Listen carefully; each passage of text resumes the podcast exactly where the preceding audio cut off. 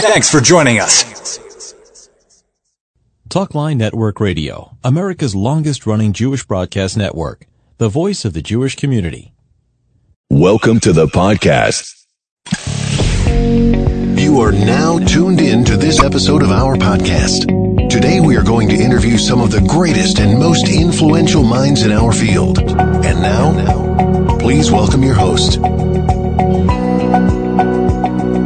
You're listening to Talk Line with Zev Brenner, America's premier Jewish broadcast on the air since 1981.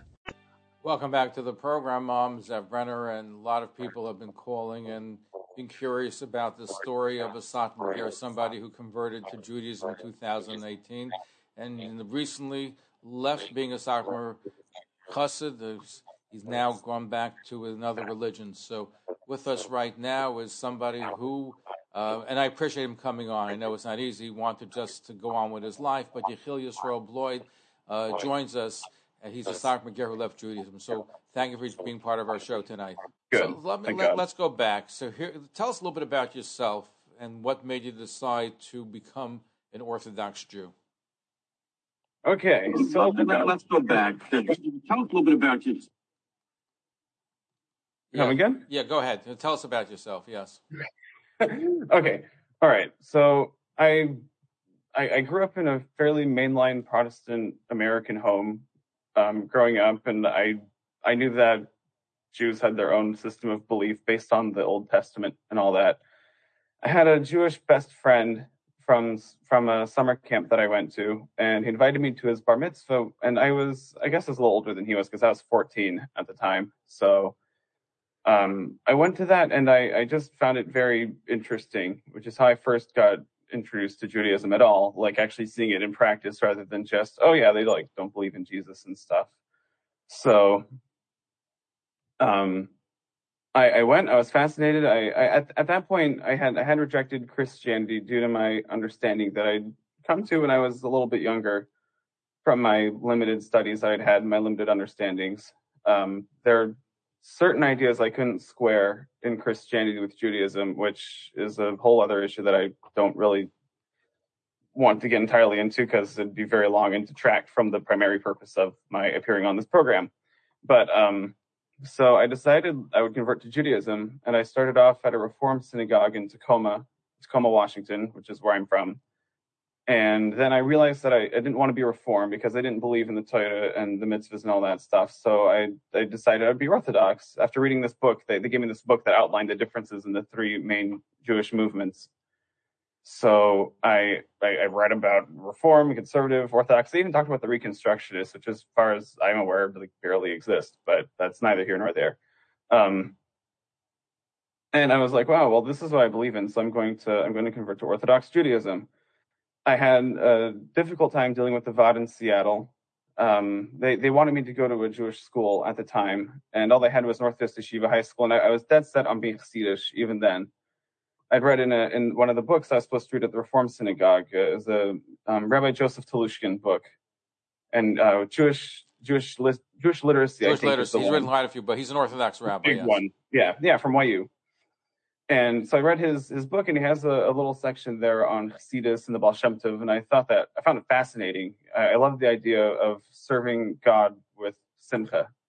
The idea of of of serving serving Hashem with simcha was such a, a wonderful idea to me, and the the idea that the fact that there were the esoteric parts as well with Kabbalah and all that, I also found interesting because I'd read about a little bit of that in my other well, in my previous studies, I'd, I'd, also always been interested in esotericism. I've always been into profound deep abstract ideas.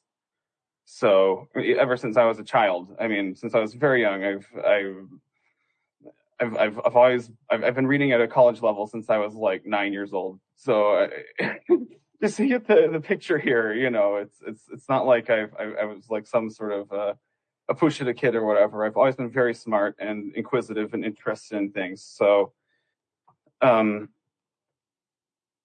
so from from there, I I got in contact with Chabad, and they wouldn't let me go to the Chabad house minyan in Tacoma unless I had a, unless I was working with a Vaad. and I couldn't get to the Vaad without having a. I, I, I couldn't. I couldn't get to the Vaad without having a sponsoring rabbi, which I couldn't have a sponsoring rabbi without going to shul. But then eventually, I, I got introduced to the Seward Park community through a chance encounter at Costco with the yeshiva shid there. Really funny, like Costco in, in Renton and like South Seattle, like just south of Seattle. Not, it's kind of in the mixed area between South Seattle and this little area called Renton, where I lived for a brief time with my mother and my stepfather. Um, so, so I got introduced to the Seward Park community. I started going there, and and it was it was nice. I, I really liked the community there, but I think there were some significant ideological issues that came up because I was very firm on becoming Chassidish. I wasn't really into like being modern Orthodox or Litvish, and um, I'm just like I have nothing. I, I, never had anything against modern Orthodox and Litvish people. I wanted to be very clear. It just wasn't my thing, and people like felt offended or something. So that. No, so but you but you like so what made decide to become a Satmar chassid as opposed to a Lubavitcher chassid, for example? Satmar drew me in more mentally because they they to me communicated this idea of really maintaining tradition, and I, I wouldn't so this is one of those kind of awkward things that comes up is it's like I, I would I wouldn't say that I was a Satmar Chusid. I, I went in a general Satmar Mahalich, but most of the time I, I daven in Vizhnitz. I, but, I, but you also, I, I, I like the Vizhnitz You but know, you also, they say, you, from what I understand, that you were also father of Zalman Leib. You were called as a part of the Zal as opposed to Rav Aaron from Monroe, right? Uh, that was a whole bunch of nonsense. That was that was Shtissen I mean, it was like that that guy had us over. Okay, it was really nice that that that individual who was asking those questions had us over. This was while I was recovering from my Mila, and we were basically kicked out of the place that we were staying in Monsey. I guess they thought we were too weird because of the age difference or something. When you say um, who, who are you referring to? Um, an individual in Monsey. I don't need to mention his name, but he gave an interview on one of the Yiddish lines the other day, which he tried to say some other things and that, that were not true also. But um, but I was healing from the Mila, and and we had we had Nachsanya in Kiddush oil for a couple days, which wasn't that fellow. He just took us in. It was like a 10 degree day outside. It was that winter 2017, one of the coldest winters on record, if I remember properly from what the radio was saying, what I heard in the taxis. And, you know, he took us in, he was like talking, and he decided to make a bit of fun and, you know, make that video on, and put it up all over the place on WhatsApp or something and, you know, ask my political stuff. And when I was when I'd almost converted as a teenager at 18, I was in Monsey, and I, I was in Nikolsburg back then, and I, I, lived for a few months in the house of one of the Nikolsburg Rebbe's item, which was which was very nice, you know. But then I ran into issues at that Besdin because they wanted me to split off from my family entirely, and everybody I knew from before um, becoming Megayed. So I, I, was like, I can't do that. You know, they helped me out. My family. You wanted to keep you wanted to keep connected to your family. Did your parents were you family supportive of your becoming Jewish? What, what you were Protestant, you mentioned, right? Yes, my, my mother and my, my stepfather were. My father was not. Okay. Um, my, my mother is the Christian one. My my father is less so. I mean, she was way more devout years ago. Okay, so and how do they take to the fact that not only became Jewish but you became a chassid? You dressed as a Hasidic man, and you also married. I, I, think you were about twenty one when you converted. Is that about the? Yeah, twenty one. Yeah and you married a woman who was at the same time who was a lot older than you. Yeah, we knew each other. We we did it together. We were we were already together at that point. I'd known her since 2015, when I was in this what I, what I used to call back in the day my manim. It was between when I, I I was like, well, if I can't, if I have to get rid of everybody I know, people who helped me and supported me and, and loved me and stuff, you know, then I, I can't do this. It's not morally right. So I, I quit. I, I, uh, back then I also I, I was in contact with the Rebbe in Borough Park who encouraged me to take on some of the Chitzonius Digas stuff like the Levish.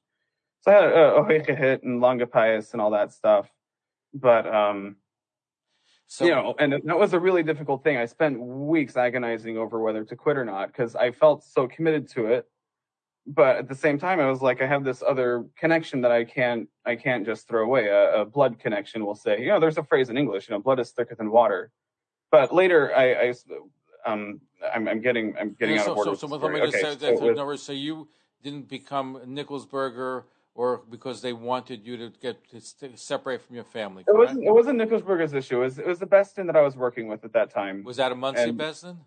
Yeah, Monsey Besdin. So then you went to the Besdin with Rabbi Steinberg and Rabbi Oldbaum. That was years later. So that was after I'd had my my period of time between between that leaving before having converted, which again I I felt I still felt then very emotionally attached to Judaism. Like I had, and intellectually, like I, I wasn't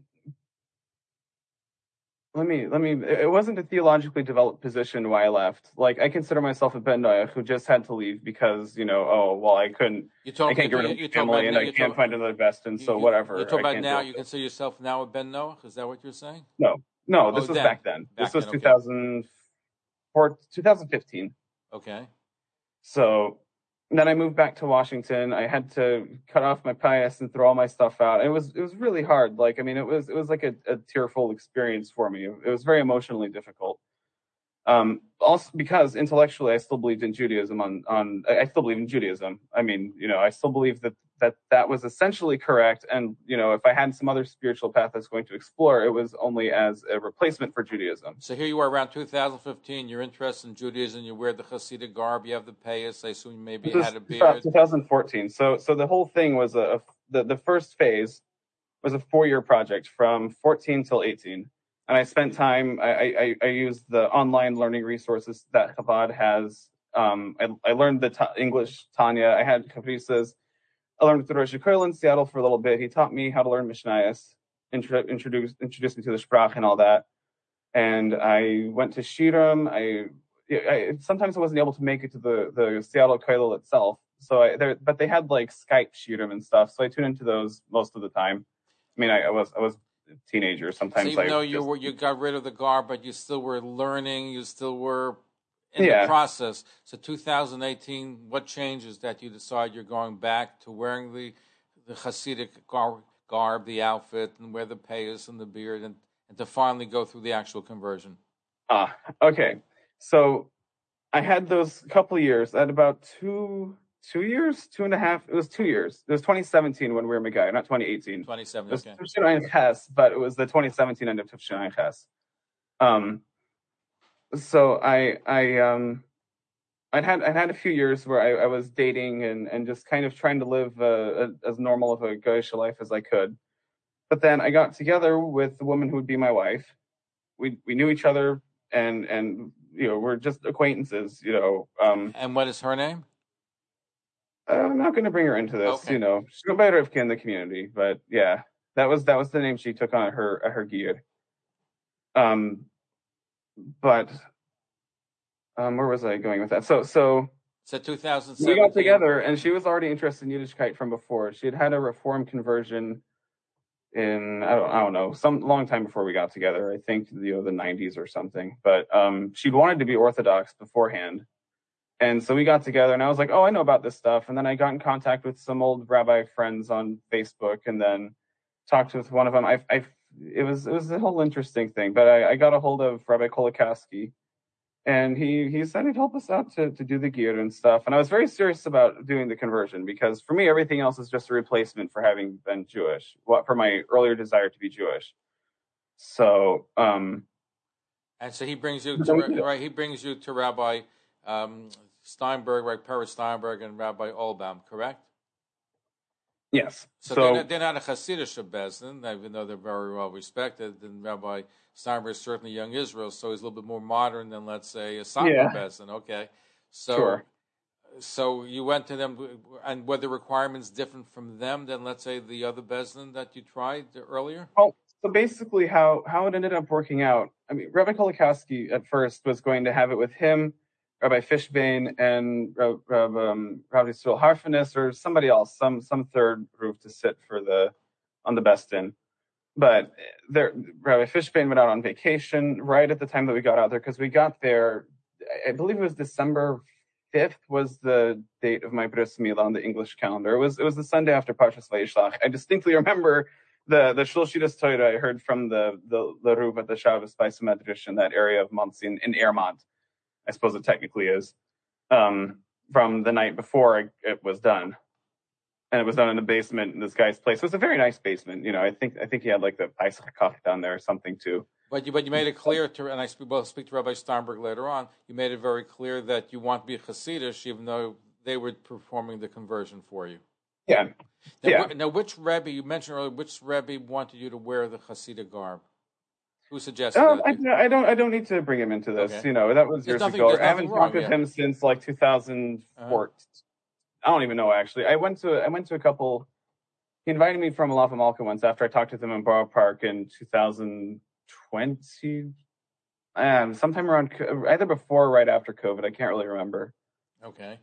So, to Malafa Malka there once also, but so what you're yeah. saying, you were sincere about becoming Jewish. You've been at it No, since absolutely. 2014, 15 is what you said. You finally made the commitment in 2017, going through different phases. How do you feel when you see online there's some of the websites are saying uh, that you were you were never really Jewish, you were just phony and going through the motions and didn't really mean it? Um, fake You know, Jew I for five years. I'm I looking right think- now. Yeah. Hmm. I think it's incredible that there are people who who never knew me who feel like they can make such such uh, statements about me.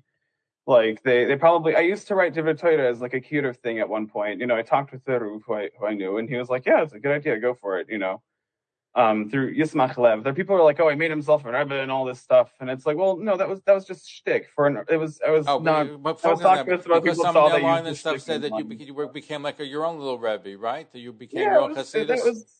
That's that's that was that was again that was years ago. It was a bit of shtick. I knew I knew Rabbunim who like you know basically weren't in real life rabbis, but they used a little thing where you know they they gave Torah online and they did write different Torah and give shirim and all that stuff. And I was like, oh, if I'm doing it too, you know, I could use that title as well. But then I, I when I had my more my my later page after I'd gone offline for a year and a half or so while I was learning more. When I was getting started with learning, I needed the time just to really like I knew a lot just from years of of studying. I, I learned I learned Lishon Kodesh by the time I was like 17. Who taught you, you know, Yiddish? The Yiddish I, I started working on back when I was in Washington. I had a Tafrisa who was uh he was a Gaba by this Rebbe, and I learned with him, and he gave me um he told me about a book, like a Yiddish book that teaches like Eretz Yisrael Digi Yiddish. So I, I learned like basic vocabulary from that, and then I got fluent in it from living in Williamsburg. Okay, and before before we break, from what I understand, you also went through the whole Shas, the whole Talmud, the whole. Yes. and- Yeah, first I went through all Mishnayos, and then I set myself to going through Shas as as soon as I could. I just was, uh, I I- just burned with this with a desire to do it. I really wanted to understand Shas, wanted to understand how Halacha works. I was I was obsessed with it. I really wanted to understand how it works, so I could make sure that I'm doing things right. Number one, and also to, to participate in the, that great intellectual tradition that is the pride of the Jewish people. You know as somebody who converted in, I was like, oh, well, I should do this. I should actually understand this instead of just not understanding. I also, I also went through all Orach Chaim and a good amount of Yoreh De'ah, uh, Mishpat also. I mean, after I, after, after finding out I couldn't be a Dayan anyway, I was like, you know, I'll learn the halachas, but I'm not going to spend too much time at Choshen Mishpat right now. I'm going to focus more on, you know, Hilchas Kashrus. I, I wanted to Fahir, but I, I just didn't work out. But you, but, But, you, but you um, enjoyed what you were learning. It sounds like. Oh yeah, I loved it. Yeah, I learned a lot of Chassidus also, like Tanya and Reb Nachman, Bnei Yissaschar. I made a siyum on the Zohar also, and that, that that picture, you know, that's been going one of the pictures that's been going around, where I'm like standing at the bima and stuff, and my plachika hit. That's that's from when I finished the Zohar. The I didn't finish it a second time, but the first time. Our guest is Yechiel Yisroel Bloyd. He's a Satmar Ger who left Judaism. When we're looking at why he became a Jew, we'll also explore why he's leaving Judaism as we speak. We're going to be right back. Don't go away. Stay tuned. Hey, it's New York Times bestselling author and ghostwriter Michael Levin, and books are my babies. Here's an amazing idea for a gift for a loved one or friend, or perhaps for yourself a family memoir, a business book, or any other kind of book written and published just for you. My company, Jewish Leaders Books, offers ghostwriting, publishing, marketing, and distribution of books onto Amazon and through Simon & Schuster, distribution into brick and mortar Barnes & Noble bookstores and even into airport bookstores. You can get a framed photo of the cover design to give as the perfect gift. To learn more about how Jewish Leaders Books can get your book done for you or for a friend or loved one, contact my friend Zev Brenner at 212 769 1925, extension 100, or drop him an email at zev at talklinenetwork.com. Again, that's 212 769 1925, extension 100, or write to Zev at zev at talklinenetwork.com, and we will get your book going for you. Please welcome the 110th mayor of the great city of New York, Mayor Eric Adams. One of my favorite radio shows. Always good speaking with you, Zev. Take care. Thank you, Mr. Mayor. You're listening to Talk Line with Zev Brenner, America's premier Jewish broadcast on the air since 1981. And now, here's your host. We are back, and our guest is Yechiel Yisrael Bloyd, a Satmar Ger, who you heard he became not only Jewish but Hasidic, belonged to the Satmar group, or identified or affiliated with the Satmar group today. He doesn't consider himself Jewish. We're taking your phone calls. Uh, let's go to Zev Schmelzer. Shavua Zev. Thank you for calling in. Your question or comment to our guest. Na, git Woche Yechiel Yisrael. Nein, ich will yeah, ich rede Yiddish. Is okay, right? You can speak in English because people, a lot of people don't speak Yiddish uh, that listen to uh-huh. us. But you know, okay. you know how to speak English, okay? I just wanted to apologize because um, and we hosted a show on Thursday night and we spoke about you without a name. But um, I regret maybe it was wrong from our side. Uh, we took off this part of the program, but I want to ask Mechila just oh, to make fine. sure that Thank there's you. no hard Yeah. feelings. Yes, I, I heard it also, and I'm I'm uh, I'm sorry that there were so many um Bilbilim that, that came out through this. I, wanted to I wanted to say that the the thing about how there were a few a fewer seats in the Sikha the last year that I was in Williamsburg, I was still Echtfrin then.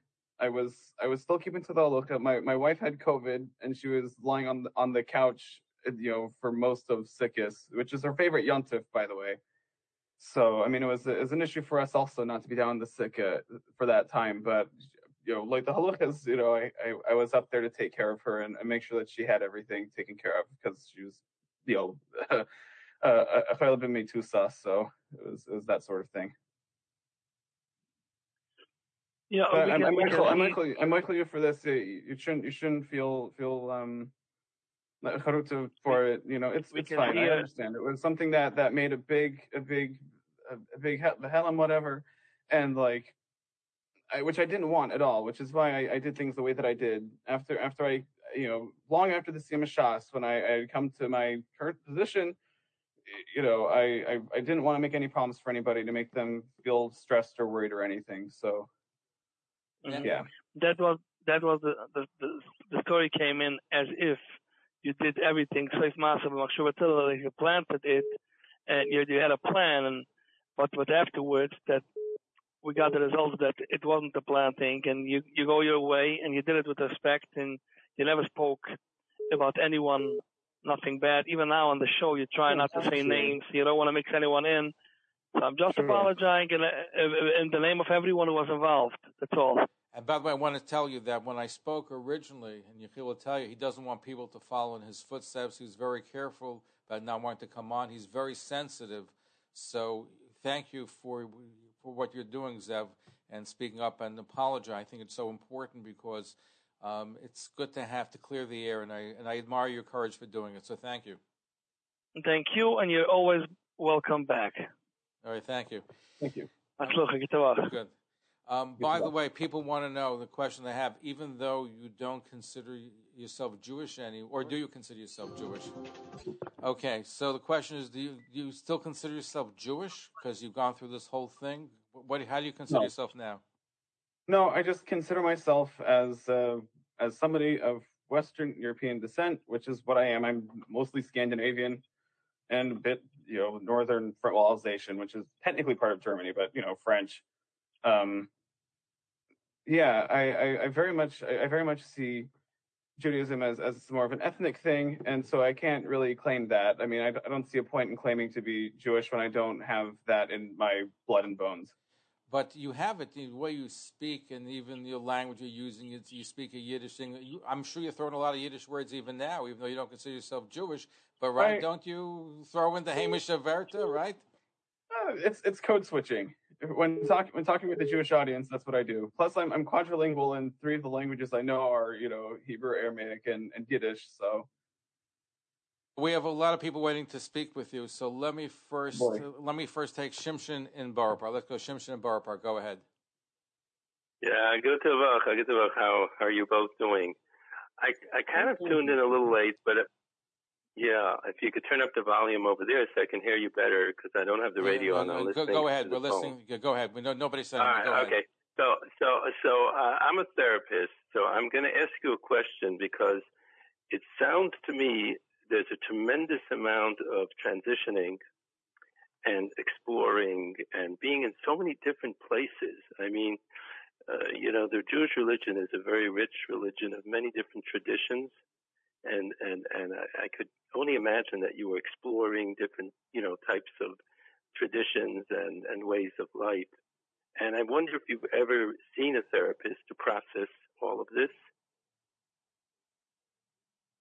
okay, currently, if I've seen a therapist, Or during this whole process, I guess. Uh, like I, yeah, actually, I was asked to go and see a therapist years ago when I was doing my my first run through the gear, and when I was working on the the first time was very difficult for me. Like it was a very emotionally difficult period of time when I had I had quit because it, I felt that it was taken away from me by others.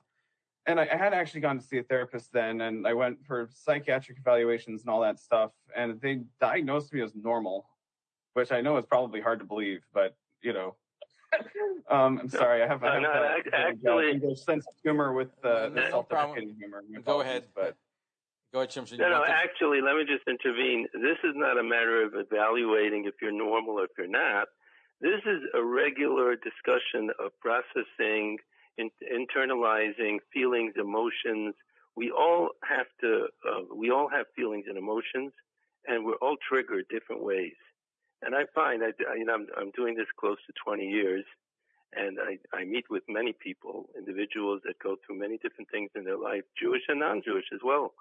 And, and in order to be able to feel grounded in many aspects of, of their life, it's essential, not because, you know, it's, it's trying to figure out if someone is normal or labeling or trying to make diagnostic terminologies. It's a way of having a, a deeper understanding to life experiences. Does that, does that make sense to you? yeah, sure. Um, for me, You know I, I spend most of my time in prayer and solitation and and, and um. Biachidus. I don't know. I'm trying to figure out the So- right word. so wh- where are sometimes you my, now? my grammar is bad sometimes. But let but me you know, in solitude, I'd say I, I, process better alone. That's that's just how I've always been. I think what Shimon's trying to find out what triggered for you, and I'm, maybe I'm amplifying. What's the trigger that made you decide to leave Judaism, and over what period of time? You just didn't wake up one day and say, "I'm out." No, it wasn't. It wasn't an an all at once thing. Um, it it basically was just after after I'd gotten through Shas. I learned a lot of Medrushim. I learned I learned Zohar also and Zohar and a good amount of Kisve Ari and all of these things. And I was on my second time through Shas. I think in the middle of Masech Shabbos when I I come to that. Um, well, not in the middle. I mean, like Daf Yid Yid by something like. And anyway, the beginning, yeah, the the the, the beginning of Masech Shabbos, basically beginning a little later beginning part. Um, I I, I Right, just right. But I- see, I- what, what yeah, I'm hold on, hearing, hold on, what Shimon. I'm hearing from you. Go ahead, hearing Shimshon. I'm sorry. I'm saying what I'm hearing from you is the way you're expressing the way you were practicing the religion and the Judaism. But I'm not, I'm, I'm having a little difficulty understanding the emotional side of it. You know, like the emotional feelings. Um, it's not just connected to learning or taking or knowledge. It's not like an experience of knowing the Gemara or knowing the Chumash or knowing. It's it's a deeper connection to Hashem through practices of the Torah. Doesn't necessarily mean that you have to sit down with the Gemara and if you finish Shas once or twice or Kabbalah or everything that you absorb as a, you know, makes me think maybe you just absorbed, maybe over absorbed a lot of it and it was just too much. It does, you know, Um, like I'm just wondering how this, how this religion was, you know, the way you internalize it and the way you experience it that you decided that you want to leave it. And I just, that's what I was wondering if you had a therapist on the emotional feelings and processing and trying to get a sense of identity. It seems to be, you know, it's important to have an identity and a direction, a clear direction.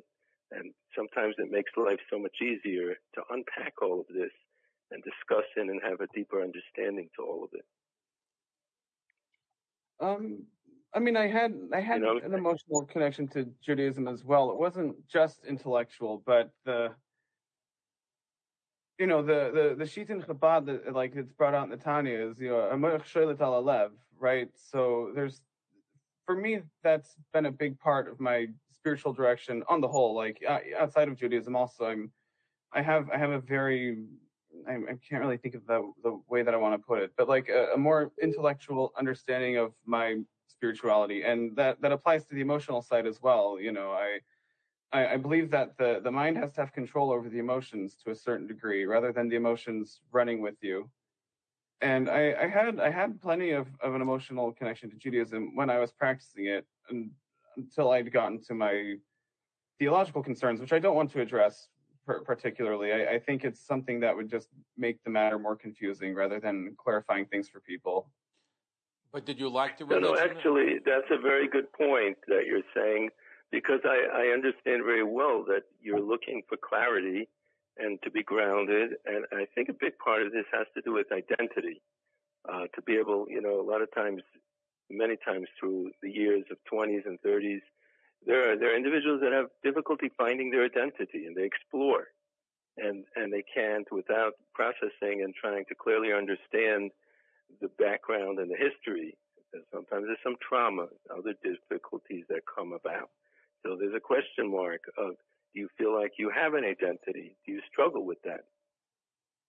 Oh, I definitely feel like I have an identity. Yeah, I quite quite strong a one. I mean, if anything, you'd say I'm a bit of a Balgava in that sense, you know. um, I mean, yeah, I, I, I, know who I am. I, I always have. I mean, my, my, my essential identity has, has been, you know, my mother told me that when I was like three years old, I was busy talking about God and what a beautiful world God had made, how much I loved God and all that sort of stuff. Um, and I still do. I, I, I, have a very emotional connection with the ultimate source of all. In anyway, a way that, anyway, Shimshon, um, I appreciate it. We have a lot of people waiting to speak to him, so thank you for that. All right, thank you, thank you very much, and good luck to you. But I do, I do recommend, I do recommend a therapist. Maybe because I am a therapist. Take care all the and, and if you want to get in touch with Shimshon, I'll right. put you in touch with him. anyway, Shimshon, good to hear from yes, you. I'll be happy to speak to you. I have a private office here in Borough Park. Thank you. Right, Take thank, care. Right. Thank you for, for your phone call. Let's go. Speaking of Borough Park, I think we have Rifki in Borough Park. Go, Rifki, very patiently waiting. Go ahead, Rifki. Intelligent, but he is missing a certain cue that I hear in this young man's voice. How old are you now? Could I ask? Oh yeah, sure. I'm. I forgot how old I am. Hold on, give me a second. I'm 27 now. Okay. Yeah, I'm sorry. Uh, yeah, my you're going to be surprised. You're going to be surprised, Zev, what I have to say. Okay. Sometime from when the cell phone generation started, which is uh, I don't know, maybe eight, nine years ago, ten years ago, the the young, the teenagers and young adults in America became exceedingly immature. They're not like the, this age group of years ago. And I would suggest to the Rabbanim that they should not convert teenagers and young adults until they get a little older. This young man now, I what? I, w- I would agree, with, with you actually. I think they should have more more more um, restrictions for Gaidim coming in. It's already hard enough in the modern Orthodox circles, uh, but listen, I think that, that should be adopted. Listen, absolutely. Listen, I'm a mother and a grandmother, and I see what's going on. Now, I see in you that you enjoyed the learning very much. You really, you ate it up. You enjoyed it. But the decision to remain Jewish, this was like you explored it and then now you're going on to something else. That's what I see. What do you say, Yechiel? Um, so I, I had when I when I converted to Judaism, I, I recognized it as a lifelong commitment. I, I just I, I don't like to talk about this much because in general society it's a very private matter. But I, I went through a whole bris milah for the thing. It wasn't like I thought I would just convert to Judaism, then you know go on to do something else.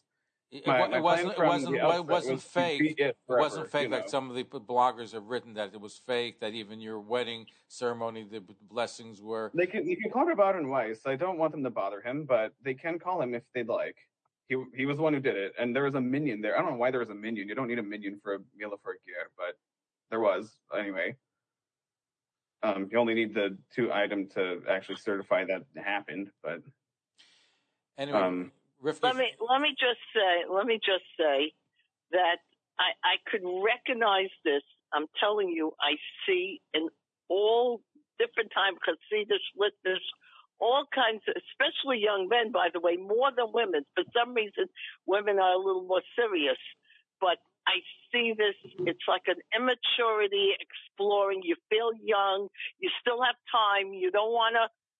You, you don't want to commit yourself to something. Listen, it's a long life. I have time. I could, I mm-hmm. could yeah. do other things, and that's what I see.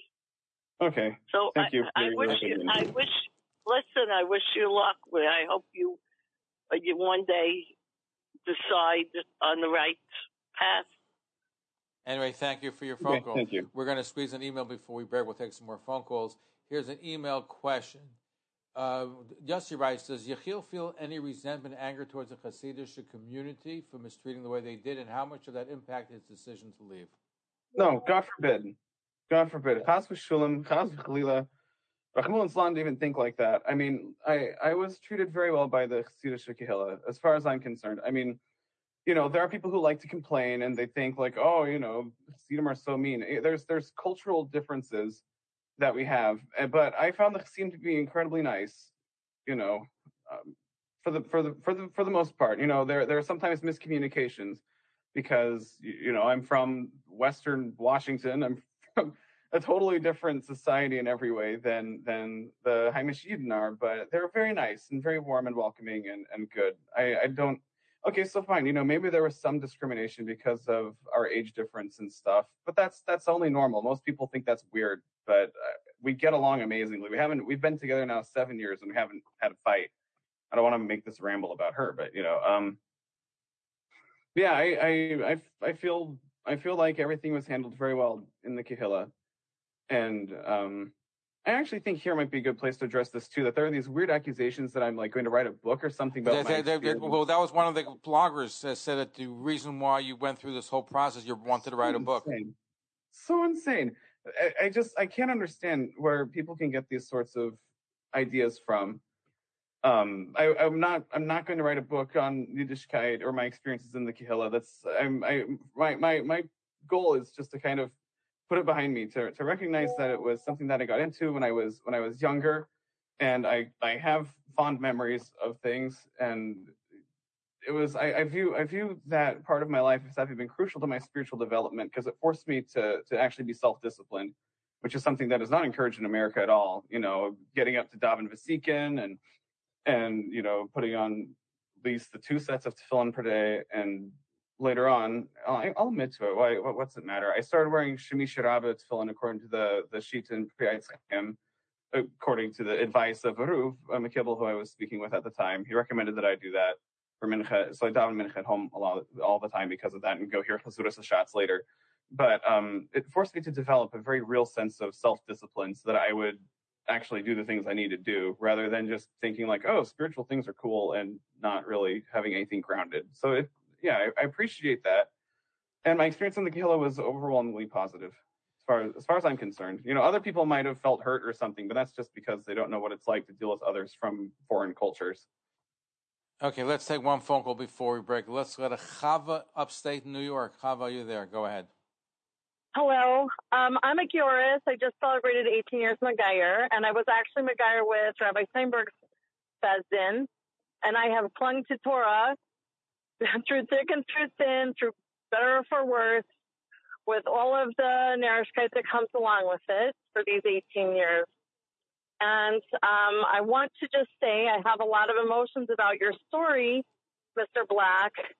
And I want you to know that I'm speaking to you but now yeah. as a mother. Come again. I'm, I'm sorry. speaking I'm speaking to you now as a mother. That every time my children go into Shadicha now because of your story, there will be a question of whether or not my children are kosher for a shidduch. And for that, I hope that you take a real long, hard look at yourself. And I know that you will have to answer to the great creator that made us all. Let me just say this, for what- Chaya. Yeah, Sorry, I- I- but I hold, hold on. I- let, hold let, on, let, let me sorry, let me go ahead. reply Yes, with- I'll- fullest respect, I there have been plenty of stories in the past of Gaidim who quit Judaism. I've known every other Ger I've known has quit Judaism. I don't think my story Not itself is going to cause problems. Not it's the one. big media uproar that came out from somebody making problems. So I'm sorry about this impacting you, but I, I, you shouldn't blame me for this. This is a problem that's always existed. But by by the way, there may have been some, but we had interviewed. I don't know if you heard Rabbi Olbaum and have Rabbi uh, Peretz Steinberg, um, and we've asked them. They've gone through hundreds of conversions, and to their recollection, they don't know of any other cases of somebody who left the religion afterwards. Some of them may have not become religious, you know, when they've gone through the conversion. And according to what they said, is that you know you are Jewish once you're a Jew and you go through a valid conversion. That's it. You're in the you're in the you're with the Jewish people. So I, I understand, Chava, your frustration, but the fact is, just because one person left doesn't mean that every single Ger lives. It means like every time it's a Baal Tshuva returning to Judaism, if he goes back to not being observant, doesn't mean that every Baal Tshuva is in that category. So if anybody acts that way, they're not dealing with the facts, and I feel bad for them. But it shouldn't really impact you because if one person doesn't, doesn't mean it has affects your lifestyle. Well, I sincerely hope not, and I No. wish you all the best. All right. Thank you. Thank you for your phone call. Hatzlacha. Hatzlacha. Okay. Uh, we're going to take a break. When we come back, we continue our conversation. We are speaking to the Satmar Ger who left uh, Judaism, Yechiel Yisroel Bloyd, and uh, he joined the Jewish people in 2017, just recently left. Hey, this is Alan Dershowitz, um, inviting you to tune into the Dersh Show, the Dersh Show, where we discuss the most important issues of the day. You know, the Dersh Show, all that's missing is the wits, and that's what I need you for to provide the wits. We broadcast Monday through Thursday evenings at 11 p.m., courtesy of Rumble on TalkLineNetwork.com and our 24-hour listening line at 641- 793-0382. Please join us on the Dersh Show to really get a grasp of what's going on in our world today, and you'll hear it directly from me through my lens, which you know is always going to be your lens. So thank you. You're listening to Talk Line with Zev Brenner, America's premier Jewish broadcast on the air since 1981. And now, here's your host. They were very nice. They were perfectly nice to us. I, I, So there are no the- hard where- feelings where did for, the- between where- where did the and divide from come in? end, at least. There are no hard feelings with the Williamsburg Kehillah. So where, where where did the break come in? Did you have a theological awakening? Did you decide at the time of Gear you don't believe in JC, and something happened in your life that made you go back in that direction? What It's- what would you say really was the theological investigations? Mm-hmm. It, it, theolo- theology and history and things that that I really don't want to get too into it because it's just not really shaykh because it's related to my, my current life rather than when I was there in Williamsburg. So I don't really see the point concerning this is to settle things from what was then. But when I had converted, I had I, I had rejected Jesus. But now I've I've I, there's just a whole a whole series that ended up bringing me back to, to Christianity. Anyway, thank you Well, for a you good know, question. I thank you. appreciate that. We have a lot of people calling. Before we get to our next call, I'm going to read a couple of email questions. Um, Yossi wants to know how did your wife come to discover Judaism? Did she convert from her own fascination, interest, or was it to please you that she converted? she converted from a real fascination with it. She she she told me a story, and she told the the best and also you know they they might remember this because it's pretty out there. But she when she was in Seattle, she was on a walk with her father and and she saw a group of young boys in in Kapolech, and she was like she said, "Daddy, I'm going with them." And and then he told her she was like, "Oh, Randy, those are Jews," and um and and so she was all she was always interested in it, and she really had wanted to do it. It wasn't because of me that she did it. It's just that we happened to make a good team together to do it. Okay, here's another email question. Ask your guest if he feels funny not eating eating not kosher, not keeping Shabbos. Come again? The listener wants to know if you feel funny now eating treif or non-kosher foods and not keeping Shabbos, the Sabbath. That's that's kind of irrelevant, I, I think. I mean, you know. Well, it's not irrelevant. They want to know if you miss yeah, I mean, no, I, I don't Do- at all. To be completely honest, from from a theological perspective, I, I have no connection to those practices, so I do not feel weird about it. Do you miss anything about not being part of the Jewish people, the community now? No, I feel very satisfied on my own now. I mean, I had friends, you know, who it's like, you know, I, maybe I miss them a little bit on on some level. You know, there's there's definitely a level where I miss some of my former friends in contact, but it's it's not like, you know, that's that's just not really such a a thing. Yeah, no, I don't. I feel very satisfied in my life spiritually now. Let's go to Aryeh and Flatbush. You're, thank you for waiting. Go ahead, Aryeh. Yeah, I mean, this, this whole thing is very suspicious to me. I mean, the fact that he can't articulate or won't articulate the reasons for leaving, which is which should me be the major part of this interview, te- tells me that he never was really in it. I mean, if he if he doesn't if he can't say why he, why he left it, he was never really in it. This was just I, I was just going through the motions, and this is the fault of the rabbis because it says that you're supposed to push you're supposed to pull somebody in with one hand and push them away with two hands. These days I'm they sorry. don't do If you that. if you they, knew the degree of drop one hand. sacrifice that I went through to to go through all this, there's no way you should say what you're saying. And let me let me was inter let, completely in it. I- I let me let, the Bren Yechiel, let me inter- let me inter- so let me interject. Emotional hystrachus. Uh, you know, like I was Yechiel, very I'm going to I'm going with to I'm going to say something which I think will buttress your point. Is I spoke to Rabbi Peretz Steinberg, who's going to be appearing later. We heard Rabbi Olbaum, and Yechiel went through a hundred percent lot kosher conversion, bona fide Jew. He was now he may he may have changed his mind right now, but at the moment of conversion, he was hundred percent authentic, verified by the rabbis who are very prominent ones who were there as part of the conversion process. So Listen, can I tell you something? Listen, people go through a long process to become a preparation to become an astronaut also. But your heart doesn't have to be in being an astronaut the way it has to be in being a Jew. And I don't think his heart was ever in it. And I'll tell you something. Where he comes from, Washington State, okay, and I'll generalize, okay? That's where all this crazy, wild, this wild youth is from.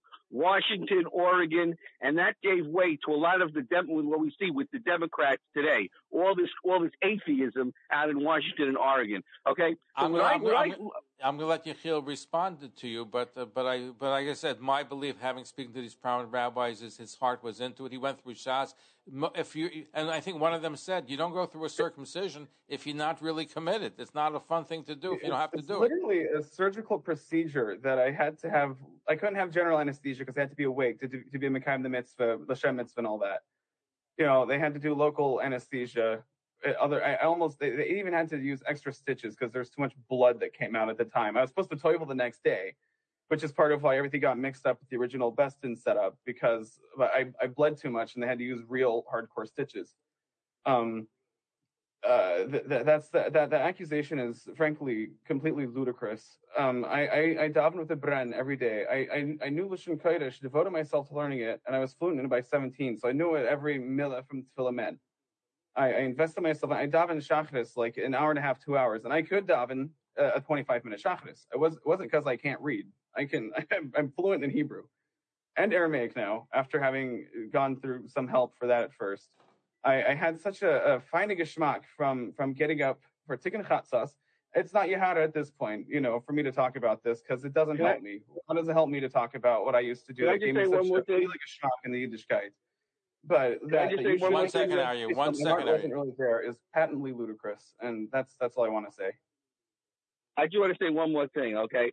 What's going to happen when somebody, when a rabbi comes along and tells you that that you're going to go to Gehenna because you can never get out of Judaism? Are you going to become an enemy of the Jewish people? That and then the the medrash that says that the sons of Amalek are going to sit in the Batei Midrashim, that could be the meaning of that because you, you're gonna, you have gotten close to us, and then you're going to learn that you can't get away from us. So your only alternative is going to become our enemy. Is that going to happen? Aryeh, I think you're being Go antagonistic. ahead. That's, that's a very nice shot. I no, I'm not going to become an enemy, enemy of the Jewish people. That's ludicrous. I mean, why should I hate them? I I spent time among them and realized they're people.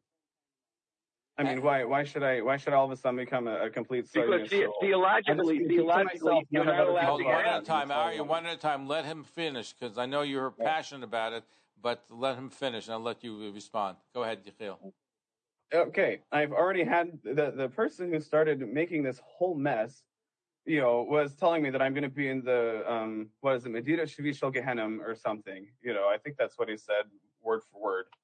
And um, I mean, that's not in my theological context that I exist in now. I'm, I'm not. I don't exist in a, a Judaic theological context. I practice Christianity, and I I, I follow the that that that form of things, um, that that understanding of the world.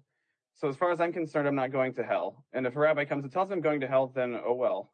You know, that's that's not my problem. I'm sorry. God can figure it out in the end. It's not my business.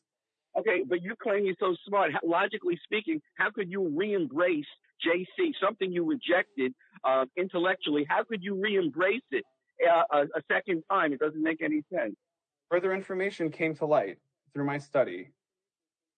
That's that's all there is to it. I, I don't see why. That this will- is so Anyway, complicated. I'm gonna we're gonna. That's where the Gehenna comes in. That's where the Gehenna comes in. Even for Jews, there's Jews that choose that. Uh, okay, I, I, I appreciate I appreciate your phone call over here, and, and and but by the way, you know, I think it was Rabbi Olbaum or one of the other rabbis that said you're a bona fide Jew. So, according to the Jewish religion, once you're a Jew, you're always a Jew. You can't leave. So you are responsible for your actions according to Jewish law. I'm sure you're aware of that from your studies I'm of aware of Judaism. that, but it's not part of my paradigm. I, I don't have a, a Jewish paradigm for my understanding of spiritual reality. Aaron wants to know, can you please ask him how he explains his magic? It's not considered kishuf. I guess that's another Yiddish word for magic. His blog, Oh, now private yeah. new book, seems to say a lot about this.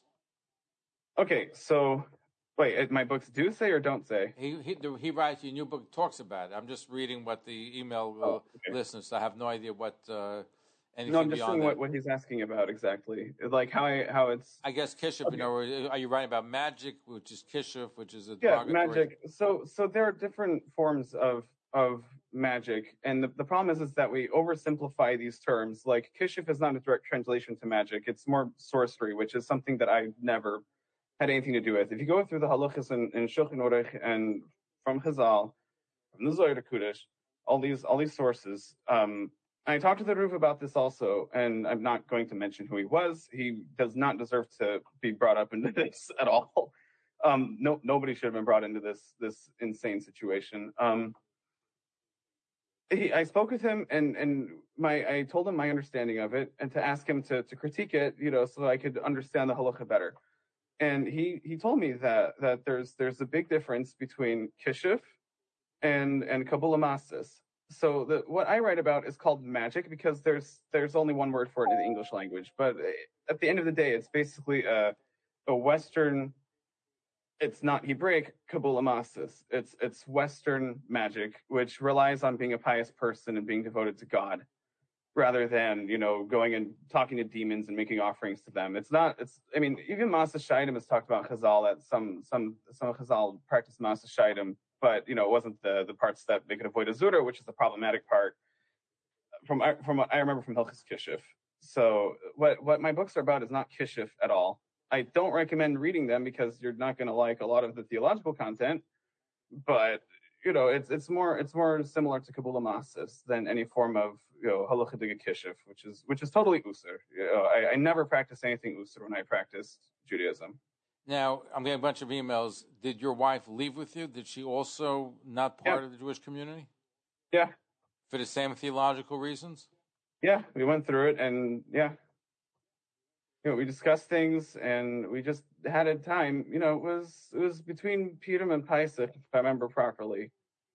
Between Purim and Pesach, yeah. I mean, as I said before, we left as soon as possible because it was like we didn't want to cause issues for anybody and be like living a fake life. Because I'm an ish emes. I'm not like I'm not a I'm not a shock. I'm not I'm not, I'm not a I'm not, I'm not I'm not a false sort of person. So, Was, um, was there anything about Ju- stuff, I just had a lot of time. I, somehow I ended up with a lot of time to think, and um, and I, I was I, after having gone through the and this Kenozoid, I saw a lot of the ideas were already present in Neoplatonism and other forms of philosophy that I was already familiar with. And my historical research, based after learning a lot with Drushim also, that where they don't address any of these ideas, I, I just came to the conclusion that that you know I because these were the things that drew me into Yiddishkeit were these interesting sort of like the idea of there being extra secrets within Judaism, secrets of the universe that that others don't have. Um, and and I, I, I saw that the the ideas those ideas were already present in my native ancestral tradition of of you know Platonism and Christianity. So um, when we talked about it, and she she agreed with me. So Our guest, uh, just for a little while longer, Yechiel Yisroel Bloyd. He is a Ger who left Judaism and he embraced the Hasidic lifestyle and now is back to becoming a Christian. And we continue our conversation right after these messages. We're the people of the book, so where's yours? Have you ever wanted to write and publish your own book? Are you concerned that your family, friends, and colleagues will never know how you did all the great things in your life? I'm New York Times best-selling author Michael Levin, and books are my babies. My company, Jewish Leaders Books, writes and publishes books by Jewish leaders, people who lead in their companies, their communities, their synagogues, their philanthropies, and their families. We don't just write the book for you. We can publish your book on Amazon and provide Simon & Schuster distribution into Barnes & Nobles and even airport bookstores. We're working with Zev Brenner and Talkline to bring our unique service to Zev's audience. Let your stories come to life with Jewish Leaders Books. Reach out to Zev today at 212-769-1925 extension 100 or email him at zevbrenner at gmail.com and we'll see you on the bestseller list. Are you interested in hosting your own radio show and podcast, or perhaps a TV program? Talkline Network can help you get on the air from one hour weekly to 24 hours a day. Ideal for ethnic, foreign language, medical, business, and religious broadcasting. We also have full-time radio stations for lease, as well as FM HD channels. For more information, please call 212-769-1925. That's 212-769-1925. Or email zevbrenner at gmail.com. You're listening to Talk Line with Zev Brenner, America's premier Jewish broadcast on the air since 1981. And now, here's your host. Okay, we are back. Our guest is Yechiel Yisroel Bloyd. He's a former Satmar Ger who left Judaism back to, to where he was originally as a Christian. And we're taking some of your emails, some of your questions at, at 212 769 1925. Here's an email. Uh, here's an email question from Dawood. He goes, Zev, I just heard a listener wanted to know if the guest felt strange eating non kosher and missing Shabbos since he converted to Christianity. Guest said no because it was theological and irrelevant. I am Catholic and I can assure you that you are allowed to keep kosher and observe both Sabbaths. We accept all 24 Jewish books, New Testament, etc. There is no theological obstacle to following the Jewish laws. One difference only, of course, is understood that we accept uh, JC, an observant Jew is the Messiah. Certainly, John. Your your reaction to that? That that's patently false. There there are many writings from the church fathers and from the the early days of the church. You know, I think it's Pope Saint Gregory the Great actually uh, explicitly wrote that that Christians are not to keep Jewish practices. Um, I yeah, I, I'm not going to write an essay on it or give give a lecture on all the different aspects to it. But as a Gnostic, it, it's also taught in the Gospel of Philip that that there's it's not it's not proper for Christians to keep to keep Jewish law. Okay, here's here's another email question for you. Yoli writes, "Does he have any change?" Okay, um, let's see what he says over here. Okay, he wants. There's a clip going around uh, from the Ger that he considers himself a Zali or even a Bnei Yoli. Does he have any change on this as well?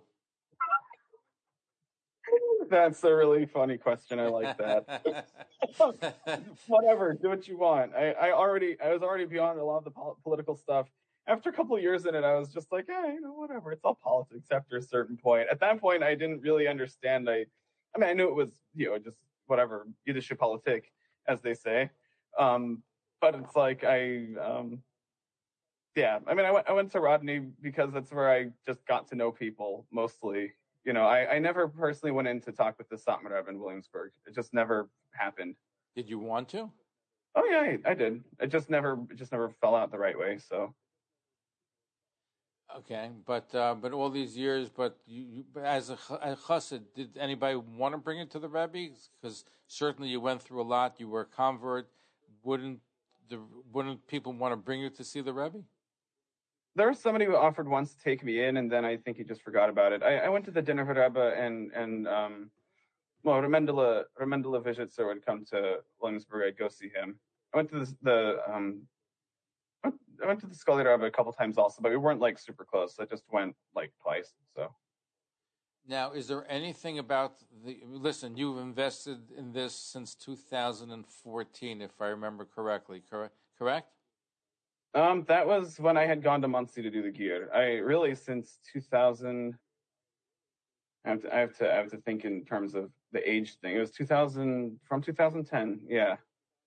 Okay, so now is there anything about all these years, the practices, the learning, the teachings, is there anything that you miss or that you like to maintain as part of your new life? Self discipline. That that's the main thing that I really got from practicing Judaism was self discipline. Um, beyond that, um, most of the teachings that I found really captivating came from other sources originally. So, yeah, I, and I, I, keep to them in their that sense as they're from the older sources, from the the Platonic sources and things like that.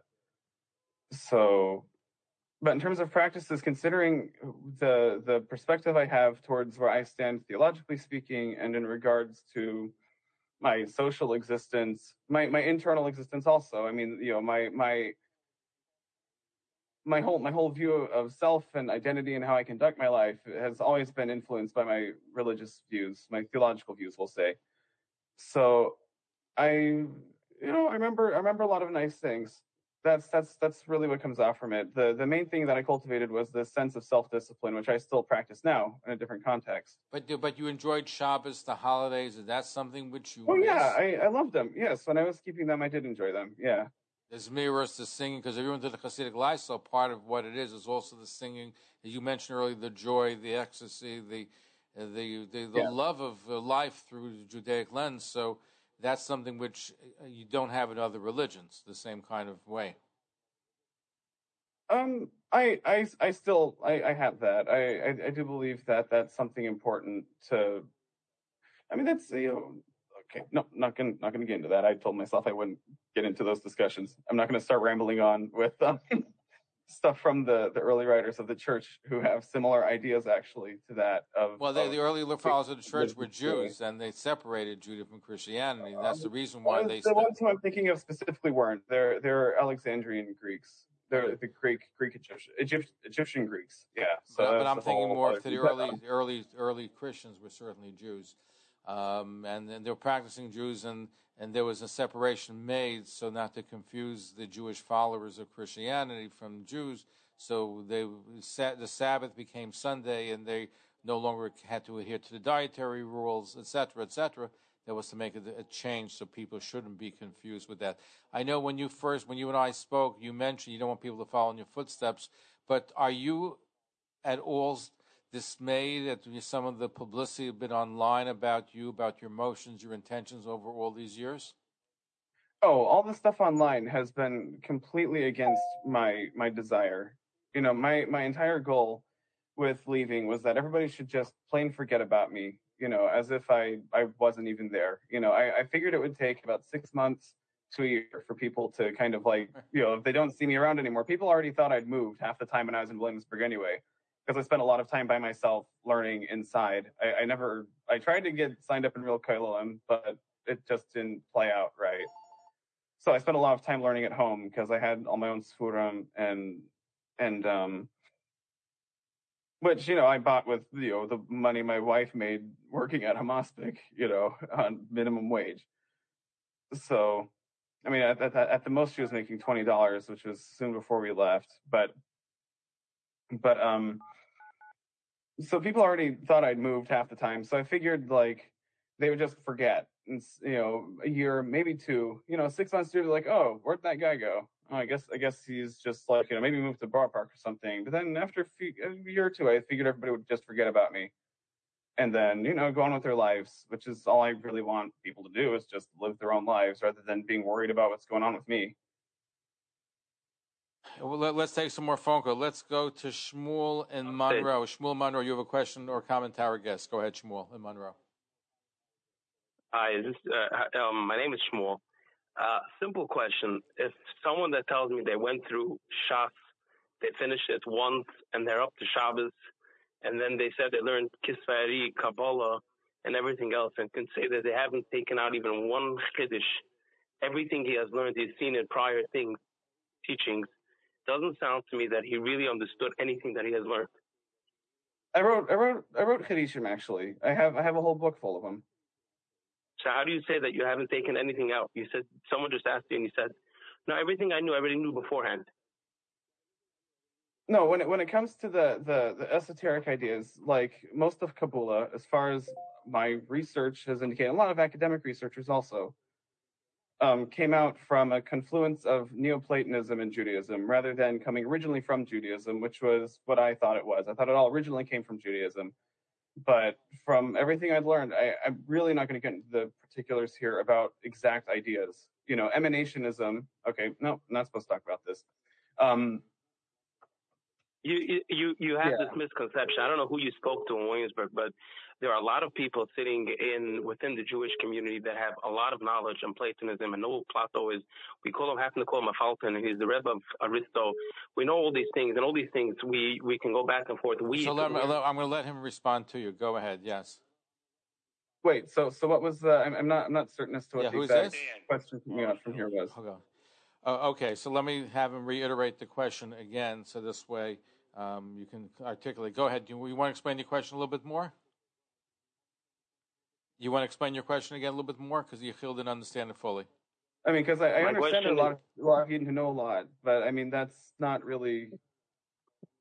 No, my question I mean, is like that, you think I didn't talk to uh, anybody, uh, like I did, you know, and it's. No, I don't know who you spoke to. You, you were in Williamsburg and you were in Vizhnitz, and maybe you were. These are all very chashuva Hasidus, and there are a lot of well-minded um, people, but there are people that are living within the same community that have learned and know all these kind of things that you happen to know about Platonism and who Plato is and who we, we know the same thing and we know the Rambam Amud Avosim is full of it. Whoever learns a little bit Rambam knows all these kind of concepts and we know the disagreements. Um, my question really too is becoming Jewish or coming going through it, it is painful in, in a physical context, like you said. You, you multiple times that you've said it, that you've gone through it, taking going through a bris, and it's it's not easy, whatever it is. But when a person comes to Judaism, usually these people are they believe in a concept of oneness of of Hashem, a concept of Yahadis that is not um, very different than when it comes to believing in, as you call him, Jesus is believing in there's a shituf to, to Hashem, all these kind of concepts. It's not about saying I've learned multiple sources, all the things I've known I know before, and I was Christian and a very well versed new Christianity, and then I was like, let me figure out. Uh, this sounds to me more. You've said it sometimes in the middle also that it, there's chachma that is found in Judaism that's not found anywhere else. And then you said, oh, I Platonism. So obviously, I'm I'm out of with this whole Jewishness. This is not.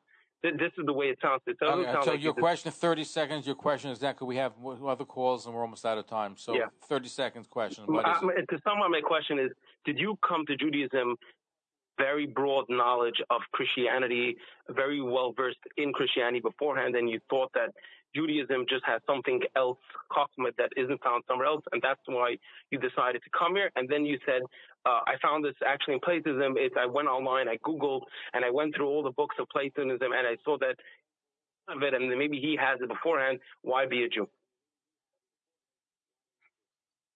Okay, I, I had studied the the works of Gnosticism and Plato and crew, the the works of Hermeticism, before I had converted to Judaism.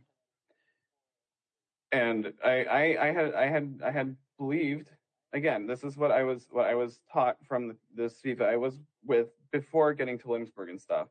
That all of these all of these sodos come come straight from Yiddishkeit and they're not borrowed from anybody else. It's our own unique thing, and we're the only ones who have this this sort of treasure. The um, what's the like a copyright on truth. Well, let's say, well, of is that the reason?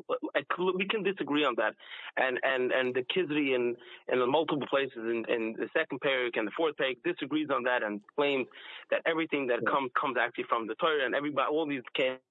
Shlomo Melech um, drushes, and that's when they wrote down the Kolim, and that's where they thought that it comes to Plato, and Aristotle claims it is. Again, But let, 30 we can happy disagree on that.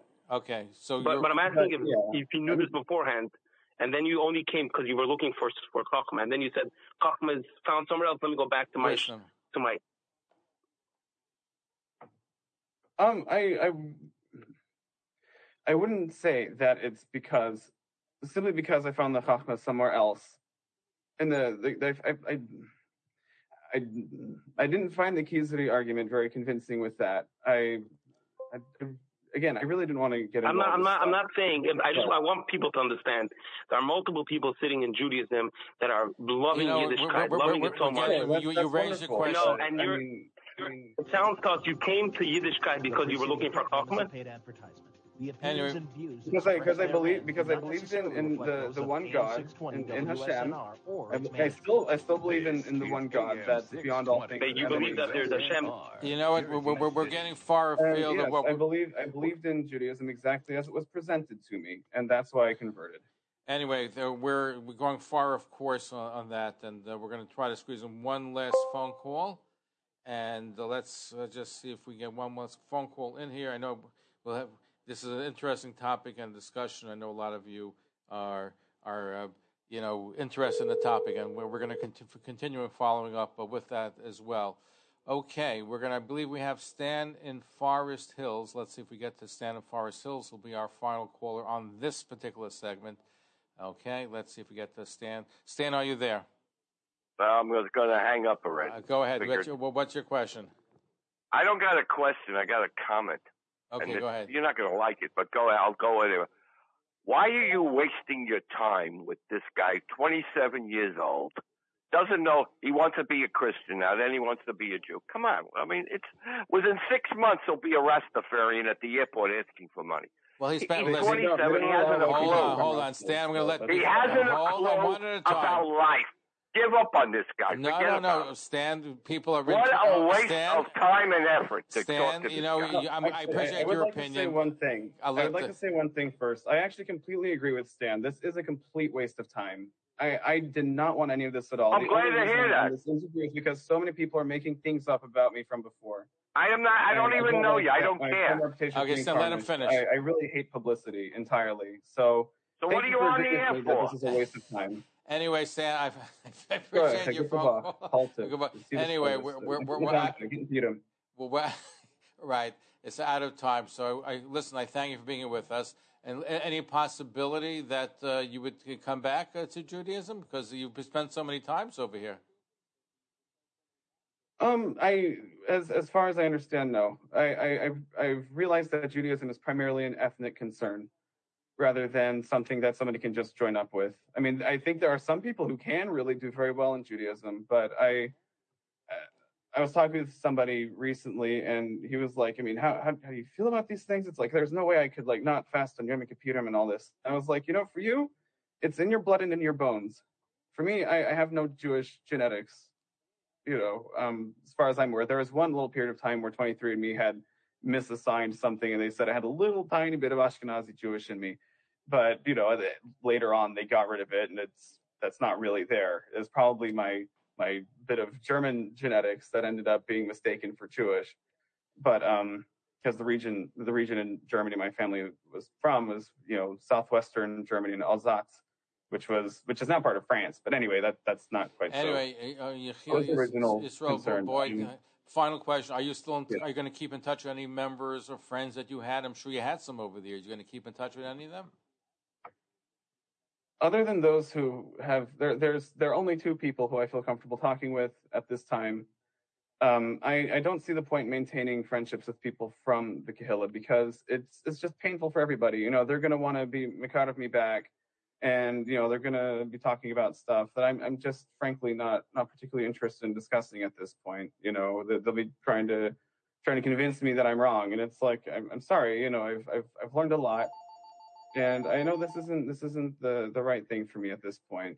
This this is something that happens the Yiddishine of Chamishi too. I mean, I, I, hope that's that's realized. You know, the Geirim don't really stay around like most of them. Every every single Ger I knew in Seattle, without fail, I mean, they all quit at one point or another. Well, by the way, let me just say because I've been I've been oh. doing this for 43 years, and I can tell you, yeah. I have interviewed tons of converts to Judaism who stuck with it over the course of time. Well, so cool. maybe yeah. some no, of them, you know, but, but I'm saying, and I've met many of them from all different kinds of backgrounds, different countries, including Abraham Carmel, my first convert, who was in Ireland. He was a Catholic priest. He went through every religion in the world, and being yeshiva, a teacher at Yeshiva Flatbush until his death, wrote a book, So Strange My Path, to so many others of course of time. So I disagree with you that most con- converts end up leaving. They don't.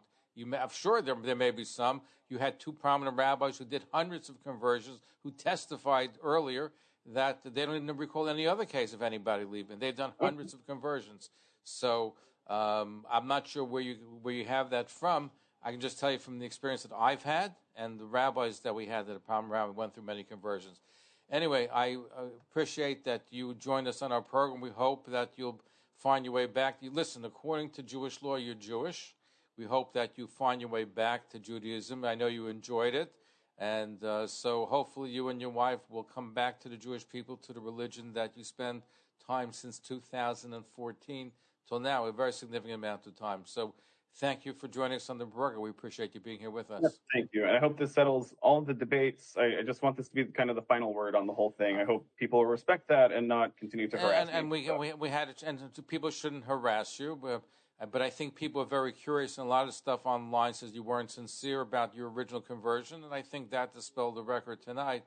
That Good. the original conversion, as we heard two prominent rabbis say, one of them we're going to hear right now, is that um, that that it was valid, that you were a Jew, and according to them, you still have to adhere to the tenets of Judaism. Because if you wasn't a valid conversion, then you weren't Jewish to begin with, and according to their halachic ruling, you are a bona fide Jew even now, even though you may not consider yourself to be one, but according to Jewish law, you are. That, that's fine. That they, they can have their opinion, and that's that's that's very nice. That at least helps the people who who I had who I had been with. That's that's all I care about that in regards to is term because I was in Ed on Ksiba once. Somebody just invited me Ed on Ksiba, and I was like, "Wow, that's really bad." If they're thinking that I wasn't sincere and it wasn't uh, real, I do have to ask you one, one question because this is a bunch of questions coming right now that you started your own Hasidus called Toldos Yisrael as that Rebbe? was that was a very very narish attempt at a Kiruv thing that I had online. There was no real Hasidus. That was some sensationalist stuff that Simcha Spot put out when the Chasana videos were spread everywhere. Anyway, thank you for joining us. Look forward that we'll have you back, and hopefully um, we'll see you in Hasidic Garb again. Well, um, no promises. Okay, all right. Anyway, Take thank care. you. Thank you for tuning in to Talkline with Zev Brenner, America's premier Jewish broadcast, the pulse beat of the Jewish community. For continuous Jewish programs, TalkLineNetwork.com, or our 24-hour-a-day listen line at 641-741-0389. For past shows, you can find us on iTunes, Spotify, Amazon, YouTube, Instagram, and all major podcast platforms, or jewishpodcast.org. Thanks for listening to the TalkLineNetwork.com. Follow us on Facebook, Twitter, and Instagram.